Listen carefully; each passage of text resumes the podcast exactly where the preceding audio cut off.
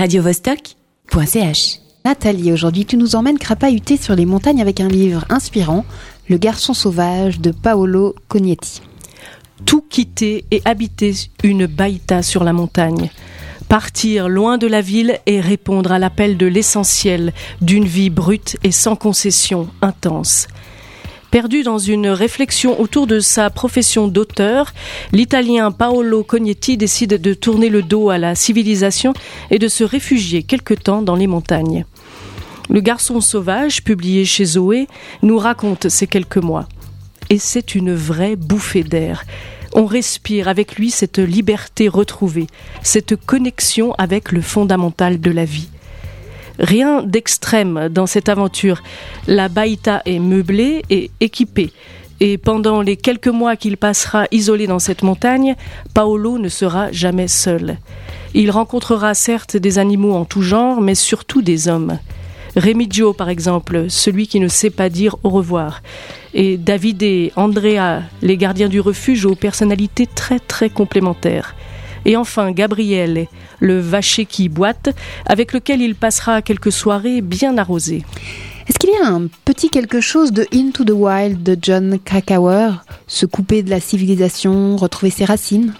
D'une certaine façon.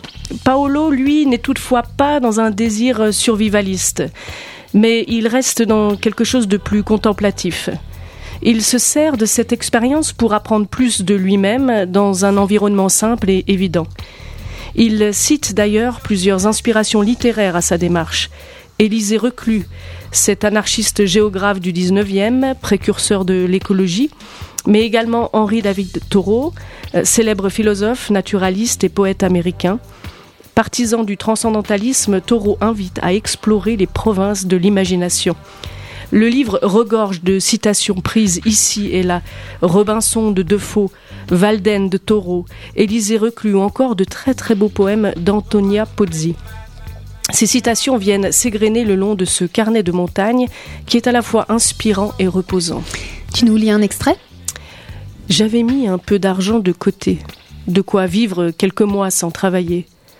Je cherchais une maison loin des centres habités et le plus en hauteur possible.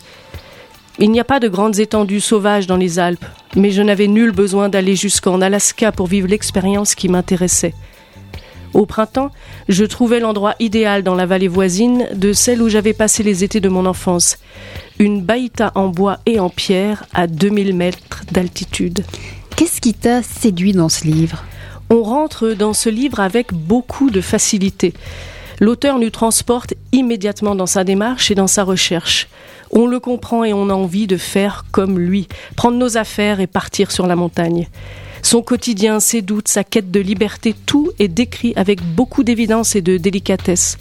Ses soirées avec Gabriele dans la Baïta ou dans le refuge avec Davide et Andrea.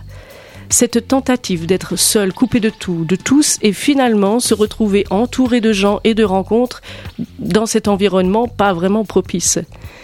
Et puis, enfin, un jour, fermer la baïta et glisser des mots dans le cœur de la montagne pour lui dire à bientôt.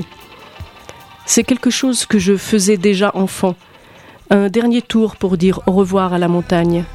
J'écrivais sur des bouts de papier et les glissais dans les fentes de la roche, dans les fissures des écorces. Ainsi mes mots resteraient là, même après moi, comme ce livre.